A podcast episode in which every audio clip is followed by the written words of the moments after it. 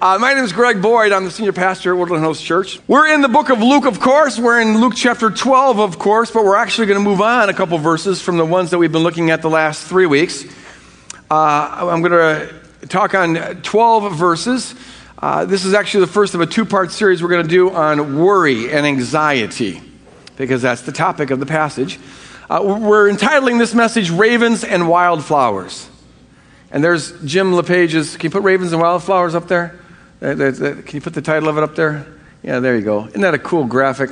Looks sort of like a 60s drug experience. But it's very kind of, it's got that hallucinogenic Pink Floyd esque sort of uh, feel to it. But ravens and wild flowers, and we're reading from Luke chapter 12, verses 22 through 34. Folks, really be attuned to this because uh, this is the, the, content of this uh, is radical and has the power to completely set you free. Uh, and on this issue, we Americans need to be set free. You may recall that Jesus, in this whole passage, has been concerned with making people authentic, authentic kingdom people. Avoid the hypocrisy of the uh, Pharisees. He started right at the very beginning of chapter 12 about, uh, about that. Uh, don't put uh, your reputation and don't put, uh, don't, don't put privilege and don't even put a concern for your own life above living authentic for the kingdom. Don't let anything make you duplicitous where your, your, your faith is simply a matter of words and a few religious things that you do. But rather, Jesus is really stressing the need to let the kingdom invade every area of our life, to be totally sold out uh, to him. And now, what we're going to see in this passage is Jesus is saying that if we do that, we will be free from worry. If our treasure, if our only treasure is the kingdom, the eternal kingdom, we'll be set free from worry. So he says this starting in verse 22. Then Jesus said to his disciples, Therefore, in light of everything I've just been telling you, I tell you, do not worry about your life, what you will eat, or about your body, what you will wear. Because, see, life is more than food, and the body is more than clothes. Look at the ravens. They don't sow or reap, they don't have any storeroom or barn, yet God feeds them. And how much more valuable you are than birds. Consider how the wild flowers grow. They don't labor or spin. Yet I tell you that not even Solomon, that wealthy king in the Old Testament, uh, not even Solomon in all of his splendor was dressed like one of these. If that is how God, clo- uh, God clothes the grass of the field, which is here today and tomorrow it's thrown in the fire, how much more will He clothe you? Oh, you have little faith. And do not set your heart on what you will eat or drink. And don't worry about it. For the pagan world, those folks who are outside of the kingdom, uh, they, they run after all these things, but your Father knows that you need them. So seek His kingdom and these things will be given to you as well. Do not be afraid, little flock. Don't worry. Your Father has been pleased to give you the kingdom. He wants to give you the kingdom. It makes him happy to give you the kingdom. So, in light of that, sell your possessions and give to the poor. Provide purses for yourselves that will not wear out, a treasure in heaven that will never fail, where no thief comes near and no moth destroys. For where your treasure is, there your heart will be also. Pray with me here for a moment.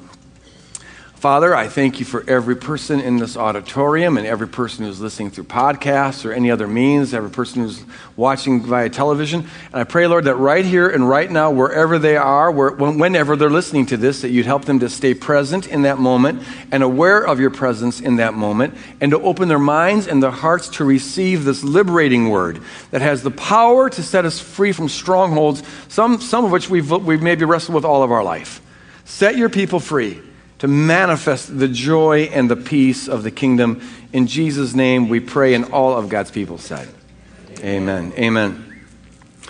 This is a message that I think is so uh, timely for us in America and for the Western world in general, uh, but has something to say to all of us, whatever country we have to be listening in. But in America, we are worried more than ever. There's been a number of studies show, uh, showing this.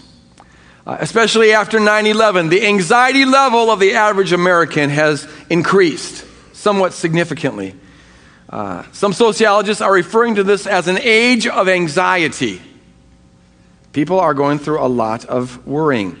Uh, anxiety disorders, panic attacks, and phobias, and things of that, those sorts, uh, have skyrocketed. Uh, anxiety disorders are, are, are now, I've read, the number one health problem, mental health problem in America, uh, both with adults and children. Children are, are, are experiencing more anxiety than ever before. 13% of all Americans uh, suffer with an anxiety disorder, which is astounding if you think about it, more than one out of 10. But even for those who don't have sort of life crippling anxiety disorders, uh, the anxiety level has increased. Sales of anti anxiety prescription drugs have more than tripled in the last 15 years. So there's just a whole lot of worrying going on. And it's not hard to understand why. There's a lot to worry about. And um, our minds are on that a lot. I mean, on the, on the one hand, uh, there's just the run of the mill sort of things that we can worry about. We worry if our marriages are going to make it or not. Is this going to last? We worry about our kids. Are the kids going to grow up right? Where my, will my Johnny turn out to be a saint or will he uh, turn out to be an axe murderer like it looks like he's going in the direction right now? Uh, what's going to happen with my kids? We worry about that sort of thing. Will I be able to afford my mortgage? Will I be able to keep my job? We worry about aging like never before. Our anxiety is, is wrapped around the pounds that we're putting on, the wrinkles that we're developing, the aches and pains that are in our body, the vigor that we're losing, our sex appeal that seems to be waning away, our sex drive maybe that is waning away. And so we're pouring billions and billions and billions of dollars into the youth industry to get our lipo, liposections and our facelifts and our breast implants and you name it. We're, we're anxious about terrorist attacks. Be very worried about that because even as I'm talking right now, there are terrorist, cell, cells forming in America. Uh, they say that all over the place. You can't possibly monitor all of them. We do our best to protect against this, but sooner or later, everybody knows it's just a matter of time before they strike again. Be very scared. It could be in St. Paul, maybe during the Republican National Convention. It's possible. and then if you're okay with that one, you, you, ought to be worried about nuclear, the, the spread of nuclear weapons. There's already seven countries that got them, and others are right on the verge, and some of them aren't very pro America either uh, Syria and North Korea and Iran. It's just a matter of time, we're told, before you can't keep information isolated forever. And they'll, they'll get the technology, and after they get the technology, it's just a matter of time before the terrorists get the technology, and think of the apocalypse that's going to happen when that happens. And it could be at any time. Uh, there's, of course, global warming that we're all concerned with. Some of the reports tell us that the coasts are going to be flooded with 20 feet of water by the year 2050. There'll be uh, massive famines in some areas, there'll be uh, uh, and, and droughts, there'll be flooding in other areas. Approximately 1 billion, some experts say, 1 billion people will be displaced. It's going to cause government upheaval. It's going to rock the world, and a lot of species are going to go extinct. We'll have diseases that we never dreamed of having. Uh, it's looking very, very poor and bad. And what some people are saying is, is, is, it's already too late. No matter what we do to curb the emissions and all that stuff. I mean, China and India, they're really just coming into the Industrial Revolution and they're cranking out this carbon monoxide stuff all over the place, CO2. And, and um, yeah, so what's going to happen here? That's something to worry about. There's this pandemic, in fact, a couple pandemics that are just waiting in the wings for an opportunity to strike us all dead. Uh, you know, we haven't heard about bird flu the last couple years, but it hasn't gone away. It's still out there. It's, just, it's trying to figure out, you know, this you know, virus is trying to figure out a way to go human to human. And once it goes human to human, oh man, it's going to be nasty. They, you know, in the Spanish flu in 1918, which was really the American flu that we blamed on the Spanish, but uh, uh, it was the American flu. But in 1918, uh, uh, there was, there was 50 million people died from this flu. It was that, it was that nasty. And they say this bird flu has, has the potential of being worse than that. And if the, but if, if the, the Spanish flu happened today, instead of killing 50 million, because the world is smaller now and some, of there's so much more travel so quickly, it'd kill over 500 million and maybe up to a billion. And if it was stronger than the Spanish flu, it would even be worse. There's other pandemics out there as well. And they're saying that in, in, terms of cycles, we've gone a long cycle without a pandemic. We're due for one. Usually these things hit like every 30 years, and so we're way overdue. So that's something to worry about. There's a new uh, thing out there now called bridge phobia. I don't know if you knew about that. Uh, yeah. Trying to figure out where that one came from. But there are, there are masses of people who can't cross bridges. In the last six months, they, they're, terror, they're just terrified going over bridges because it turns out those things can collapse. It only takes a couple little screws not, not being checked up on, and it's going to collapse. How do you know that you won't be the one on the bridge when it collapses? You can't prove that, that, that it won't be that way something to worry about. Food poisoning, gosh, we're hearing a lot about salmonella and stuff like that. People are dying from that, getting weird diseases and whatnot. And our meat packaging plants, people are dying weird deaths, getting weird stuff. What's going on there? Food poisoning is something to worry about. Lead poisoning, uh, yeah, that's a new one. You know, uh, uh, the toys that your kids play, play with, what are they made out of and where do they come from? Our pets are getting poisoned for crying out loud. For us who love pets, this is concerning. And mercury's in our fish. Oh, what's going to happen with that? People are more and more worried about secondhand uh, smoke. It's become a, a real phobia. You know, someone three miles away has got a cigarette going and you might die from it. And then those cell phones, do we really know what happens to brain cells when you have that much radiation going into your brain? Come on, uh, we're the guinea pigs on that one. We could all have Alzheimer's in three years because of the cell phones. Who knows? A lot of things to worry about, folks. Be scared. Be very, very scared. We live in a scary world. And I think that Americans worry most about, uh, something that's new in the last 30, 40 years, is that, that uh, there is a, a, a genuine anxiety that a good portion of Americans have over simply the possibility of not living the American dream. You might not get the life that you think you deserve the house and the car and the clothes and the reputation and the success. And for the first time in history, so far as we can tell, there's a population of people who experience the possibility of not getting something they want as though it was a threat to their life. We have the anxiety we, we have about that, this new consumer anxiety, uh, we experience as something of a threat. So we're worried about that as well. We train our kids to be worried about that. What are you going to do when you grow up? Start thinking about that. Johnny, you're almost six. Come on. So this level of worry is, is, is harming us. We weren't made to live like this. Worry is physically harmful. When Jesus said, Who of you can add a single hour to your life by worrying? He could have immediately added, but all of you can take an hour away from your life by worrying. In fact, you can take days, you can take years from your life by worrying. Physically, it's harmful uh, to us, it kills.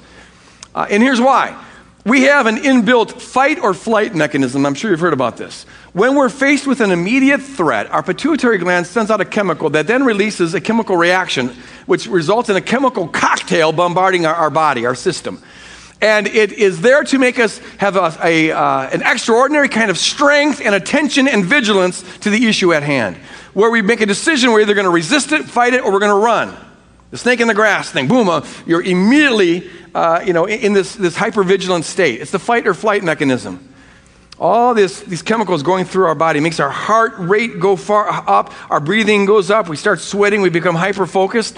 One shot of this chemical cocktail uh, just, just one momentary shot takes 18 minutes for the body to process. Which is why, like, if you get into a major fight, you know, you're just so hot and bothered, you're arguing, you, you didn't stay present with God, you know, you, you kind of lost it there. 15 minutes later, your heart's still going, you're still kind of breathing hard, you still feel the effect of that. That's the chemicals in your system. It was that fight or flight mechanism. Um, it's meant, it was designed to be a short term emergency solution to a real danger. It was meant to be rare and it was meant to be short. But see, when we live in a state of worry, there's some element of that chemical reaction always going on in, in our, our, our system. We're, we're, we're living on edge way too much. Our, that chemical cocktail is being, being shot through our body, and the problem is, is it stresses everything. It's an unnatural state, and it stresses everything. Our immune system gets compromised, our heart, liver, our libido, uh, it even alters our, the, the, the, chemistry of our brain. Everything in our system gets compromised when it, there's too much of this uh, adrenaline and other chemicals going through our body. There's a, a, a, correlation between how much you worry and how sick you are, how, how, how able you are to fight cancer cells, the, the onset of Alzheimer's disease, and many other things. In fact, it's estimated in 2007 that the U.S. It cost us roughly $42 billion. Just worrying cost us, they estimate $42 billion in terms of loss of uh, work time and doctor visits. One study said that, that up to 90% of the ailments we go to the doctor for are at least related indirectly to our anxiety level, our worry. Now, we've got other ways of st- staying alive longer.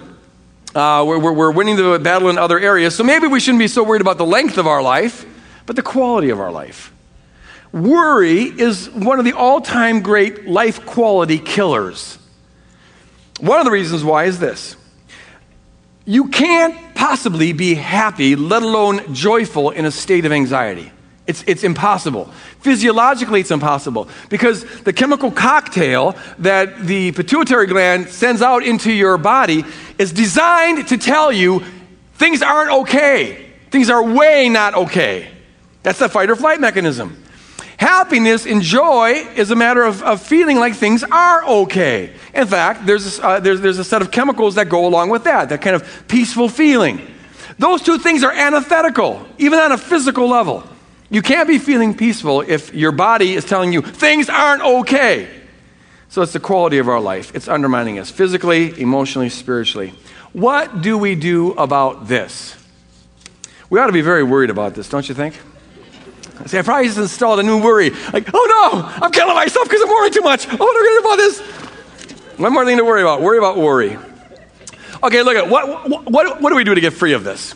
I'm going to give three kind of real practical tips, and then I'm going to turn to the teaching of Jesus, uh, which is on a totally different level. But just three little quick practical tips that, that maybe can help, and then we'll turn to the message of Jesus.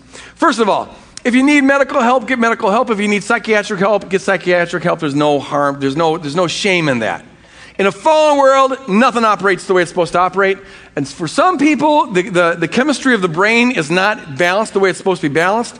And if your neurotransmitters and neuroregulators aren't firing right, you're going to have a hard time being at peace. Some of it's just a physiological thing, and there's no more shame in getting that taken care of than if your stomach is upset or, or you got anything else going wrong with you. You, you see a specialist on it. So, point number one is that you might have something on a physical level in your brain that is not working right. Get it taken care of. Secondly, and this is very, very important, if you're at all prone towards worry and anxiety, watch Let's News. Okay, you're tracking with me. All right, you're tracking with me. This is huge. If you're prone towards worry or depression, watch less news. Uh, here's the thing if you're in America, actually, statistically, you are in a very safe place. Um, you're far safer than most people on the planet, and you're certainly much, much safer than most people have been throughout history. The chances of something catastrophic happening to you are very, very small. Now, it's possible you could be, come down with cancer. You could get Alzheimer's. The bridge could collapse while you're over it. Yes, it could happen. But chances are that it won't. You're statistically very safe, and yet we don't feel safe. Uh, we're, we're much more anxious than, than, uh, than, than people, most people in like third world, world countries. Why is that? We're much safer than they are, but we feel more threatened.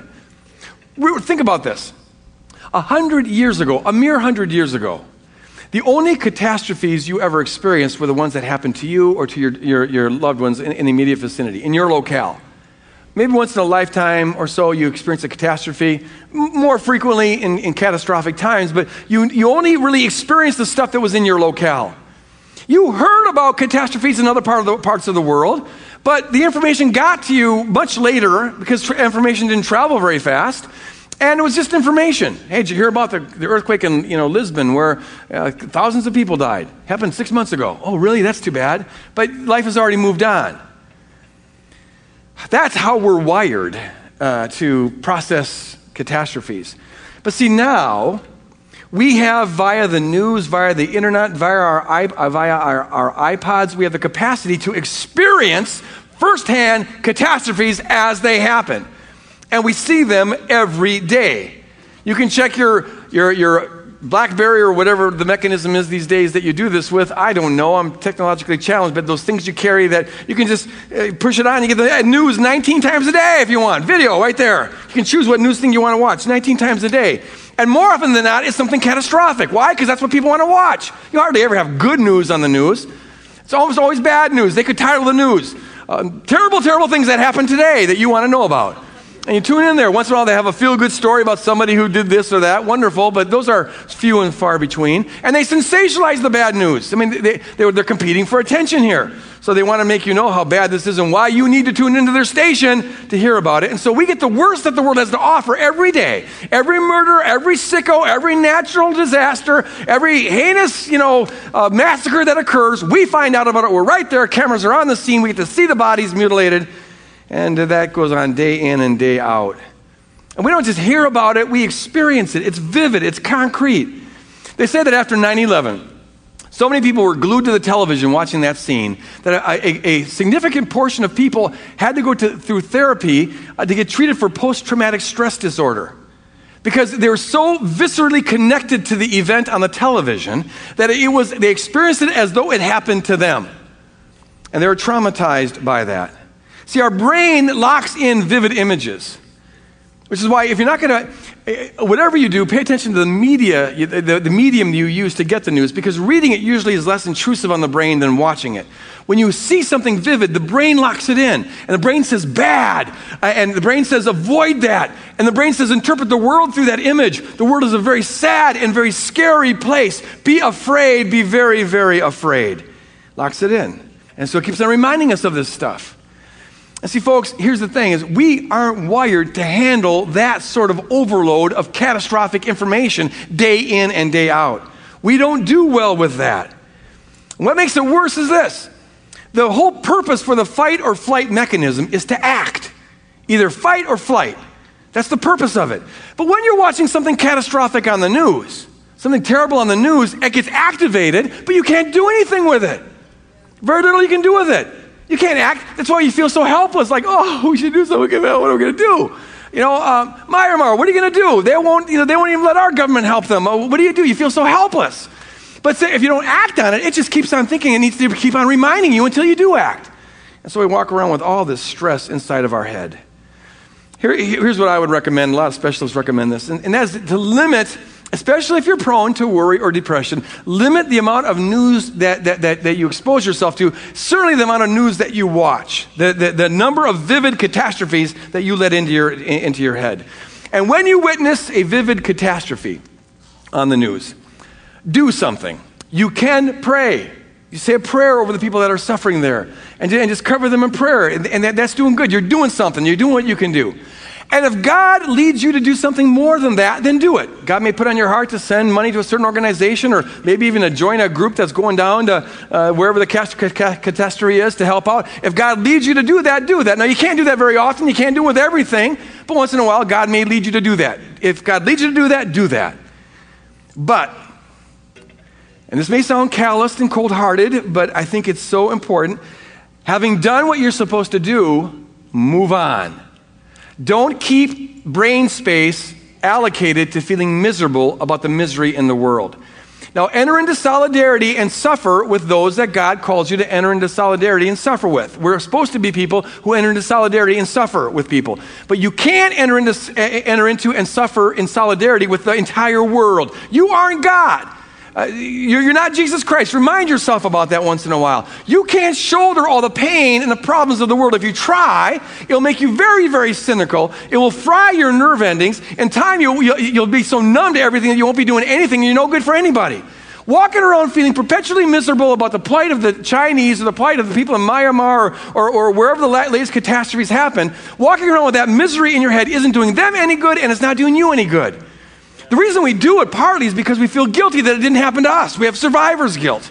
Like, oh, those poor people, I'm so blessed and they're so poor. And so by making ourselves miserable, we feel a little bit less guilty.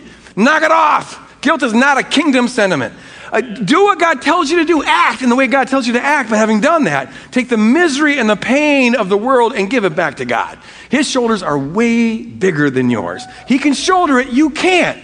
You're not supposed to be walking around miserable.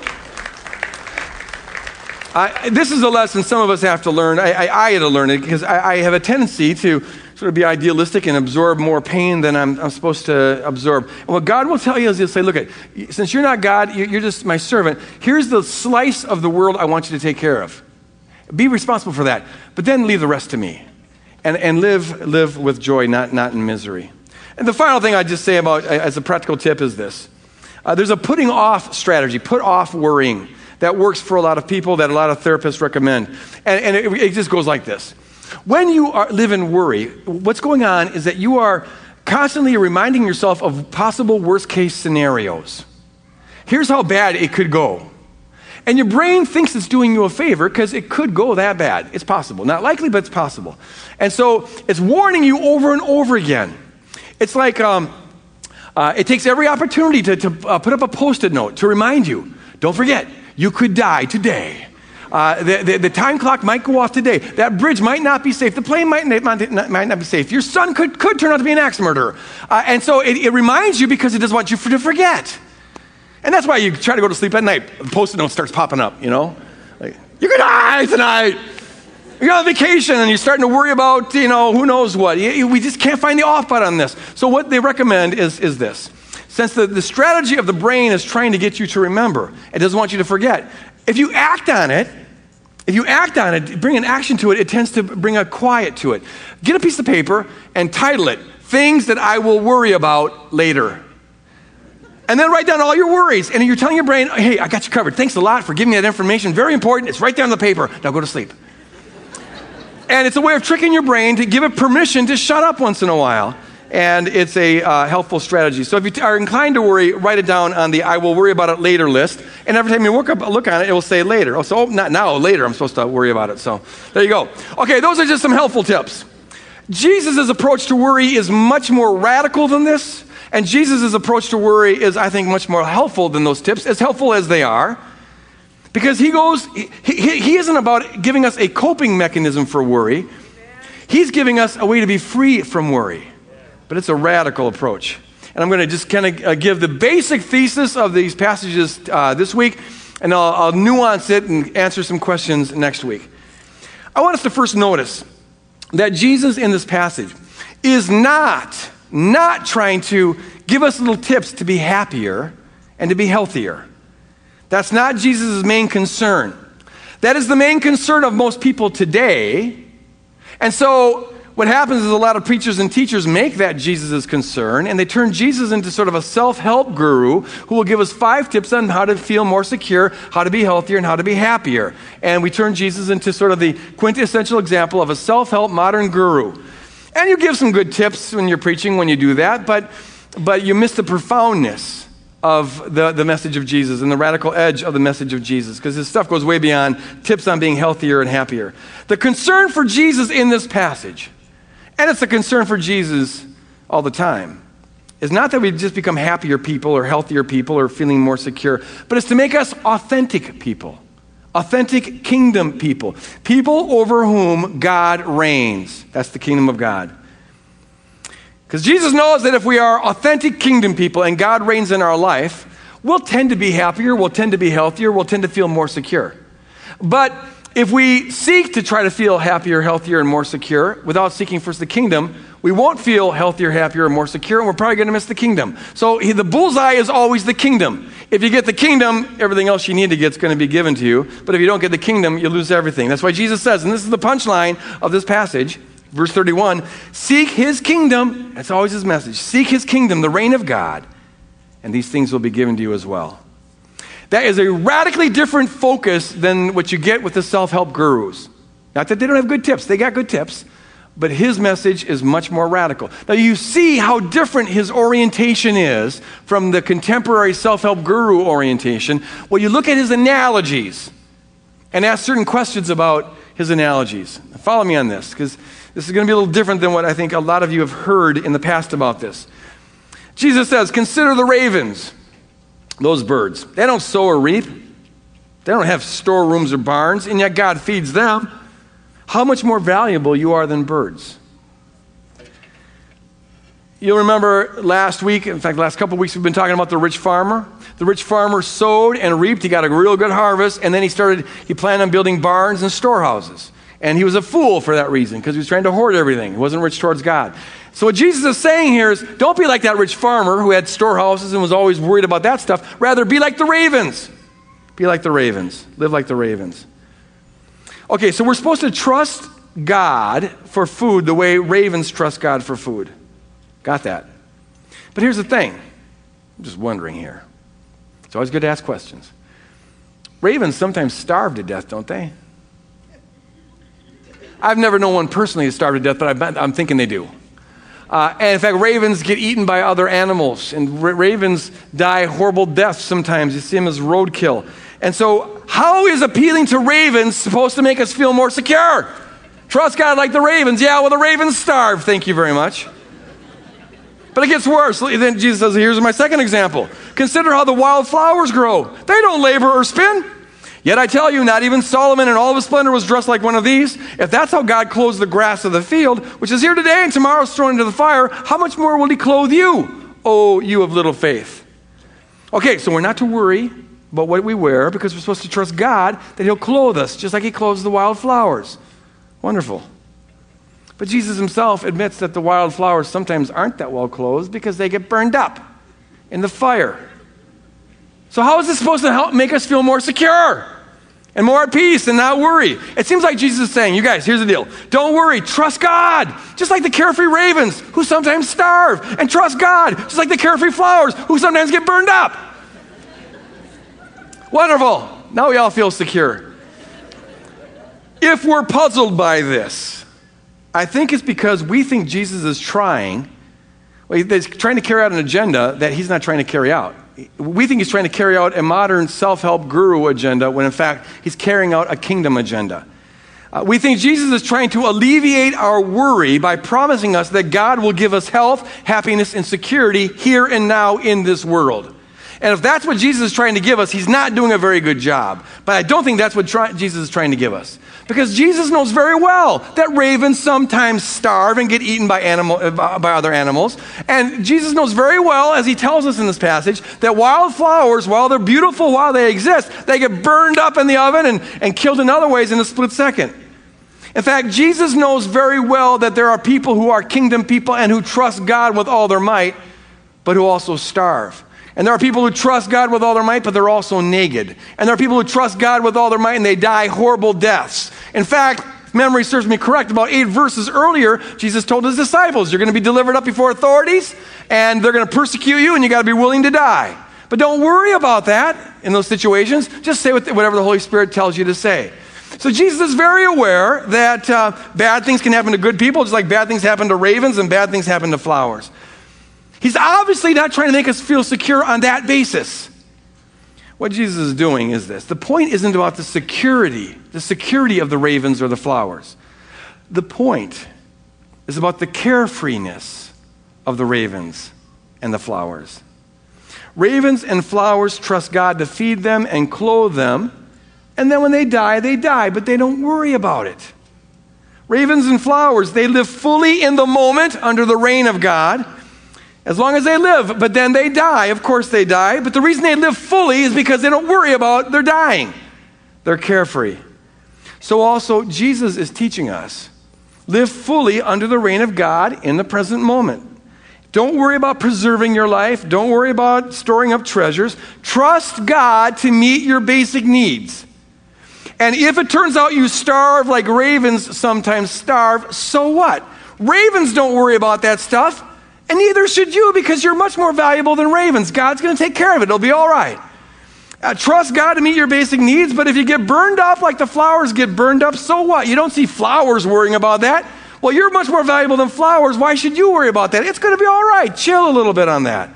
Let your worries go. Live as carefree as the ravens and the flowers. Be fully alive under the reign of God in the present moment. Be as carefree as the raven and shine as radiant as the flower. And don't let the worries tangle you up. Now, here's the, here's the deal is that unlike ravens and flowers, we have a capacity to worry. Because unlike ravens and flowers, we have a capacity to set our heart and make our treasure in the world here and now. We set our heart on this world. And we worry. This is getting to the core of everything right here. We worry because we make a treasure of things that can't possibly last. We we, we make a treasure of things that the moth can eat and that thieves can steal. And if that's where your treasure is, that's where your heart is. And if that's where your heart is, that's what you're going to worry about. Because if, if, the thief can steal it, you got to be vigilant against the thief. And if the moth can eat it, you got to be vigilant against that moth. And therein lies our worry. We worry because we, we, we, we put our identity and our worth and our security and our happiness, it gets wrapped up in stuff that the moth and the thieves can take. If your treasure is your youth, you can't help but worry about aging. If your treasure is your money, you can't help but worry about the bad economy. Our treasure is in the things that, that the world can take away. Uh, you can't help but if, if your treasure is, is, is, is uh, in this world, then you've got to worry about the terrorists because terrorists can take away your treasure. Nuclear missiles can, can, can totally annihilate your treasure. Pandemics can take away your treasure. Global warming can totally undermine your treasure. Cancer, uh, the heart attack that you might be having tonight can take away your treasure. So you're, you're, you're going to be filled with worry, clinging to those sorts of things. It can all be brought to a sudden end. And on some level, you know that you will eventually lose it. So you've got to be worried about it. Jesus isn't saying don't worry because these things can't happen to you. That's not what he's saying. He's saying don't worry because these things can happen to you, but it doesn't matter. Because Jesus' solution, and it's so radical, is to say, let go of all those things as your treasures and have one treasure. And that one treasure is the kingdom of God. His punch is this, verse 34 Do not be afraid, don't worry, little flock, for your Father has been pleased to give you the kingdom. He pleases him. You don't have to work for it, you don't have to strive. He wants to give it to you, the entire kingdom. And if you got the kingdom, you don't got to worry about anything. Uh, that's why in the next verse, Jesus says, Hey, since you got the kingdom, Go sell all you got and give it to the poor. who needs to hang on to anything if you've got the eternal kingdom? We've been given the kingdom. Uh, we're to make our, that our one treasure. And if we do that, you see, we don't have any worries because the moth can't eat the kingdom.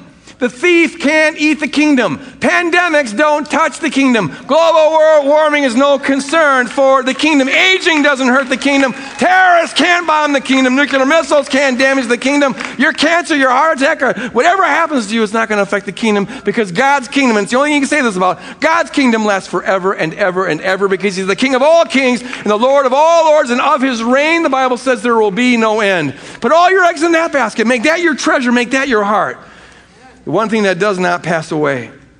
We're to enjoy every other thing. And there's a, a, place for being concerned about things where you act on it, but it doesn't just roam around in your head forever and ever. But our heart and our treasure, our identity, our worth, and our security is to be rooted in one thing and one thing only, and that is the kingdom of God that never, ever, ever ends. Put your heart there. And the irony is this you, we, we do life much, much better when we don't need to live. We really do. Uh, we're much more effective at doing life when we don't need to live. Uh, when, we, when we need to live, when we need the stuff of the world for our worth and identity, it constrains us. It, it, it blocks our creativity. That anxiety just kind of negates stuff. But you will find you're much more, you're much better at deal with, dealing with the problems that you confront on a daily basis if you are getting life from some source other than the problems. When you've died to the world, you can fully live to the world. Now you can kick in the passion. Now you kick in the creativity. Now there's this effectiveness. And this isn't about like, heaven's my home, so I don't give a rip about anything in the world. No, we care about the world. We care about the issues of the world. But you'll find you're much better at being passionate about the issues of the world and passionate and, and effective at dealing with the issues of the world when you're getting life from a source other than this world.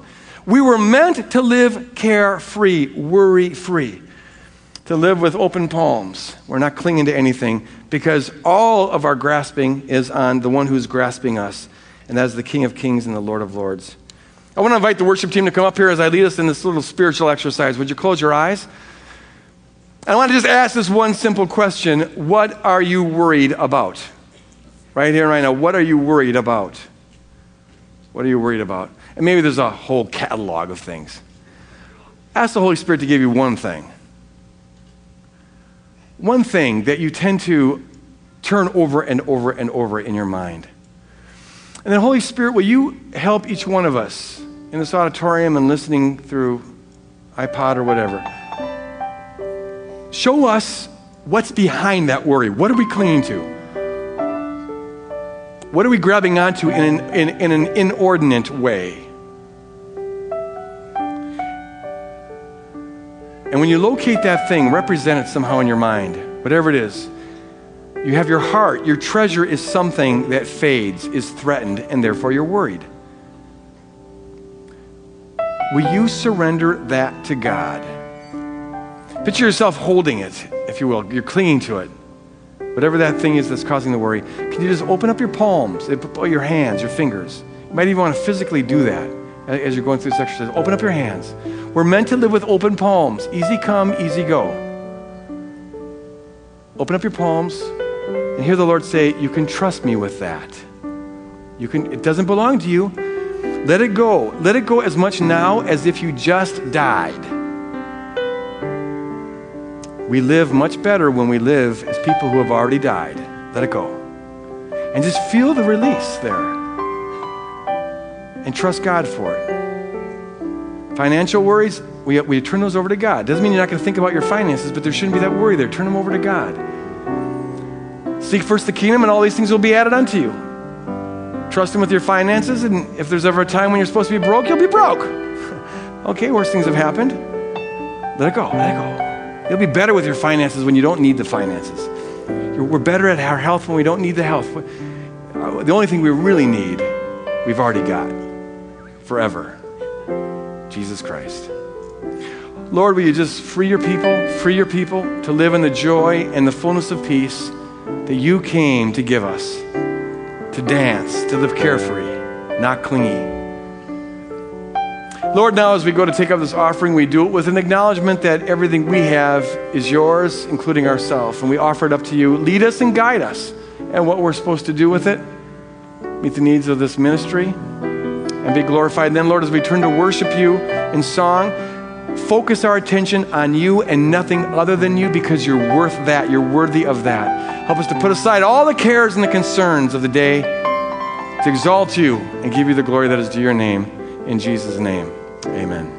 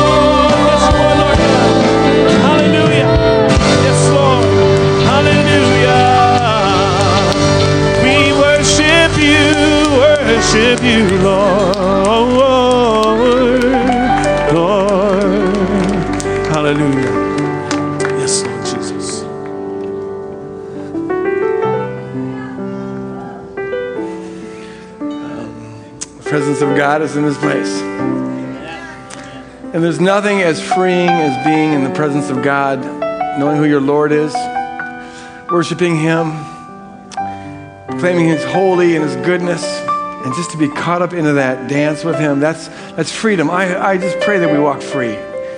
He died to set us free, and we have the power in the kingdom to be free. He's given us the kingdom, the eternal kingdom. We'll reign with Him forever and ever. What worry could we have, really? Surrender it all to Him. I encourage you to do that. God is so good, isn't He? He good? I just, yes, He's so good. He's, he's, uh, he's good. There He is. Very, very free. I'd like to ask the prayer teams to come forward. And if you're here this morning for any need whatsoever, and I specifically, for some reason, want to point out physical need, an ailment of some sort, will you come forward? And we have a prayer team that would love to just spend time praying with you. If you're here this morning and you really don't know what this is about, uh, you have never really surrendered your life to Jesus Christ, would you please come forward and just talk to these folks, and they'll explain to you how to really enter into the kingdom and become a kingdom person. Uh, don't forget that we've got uh, lunch now outside in the gathering area. You can come at it from two different angles. There's a table there, there's lines on both sides, and, and meet some people and get some lunch and support our, our youth group. Lord, as we leave this place, God, we do it with the uh, awareness that you're always around us and present to us. And you've died to set us free. Lord, help us to walk in that freedom, to surrender all worries and concerns over to you. Give us wisdom about that. Lord God, help us to walk in the carefree joy and peace of, of, of the kingdom and to manifest that. And Lord, to share the good news with all the knotted up people in our life that they may be free as well in Jesus' name. And all God's people said, Amen. God bless you guys. Out and build the kingdom.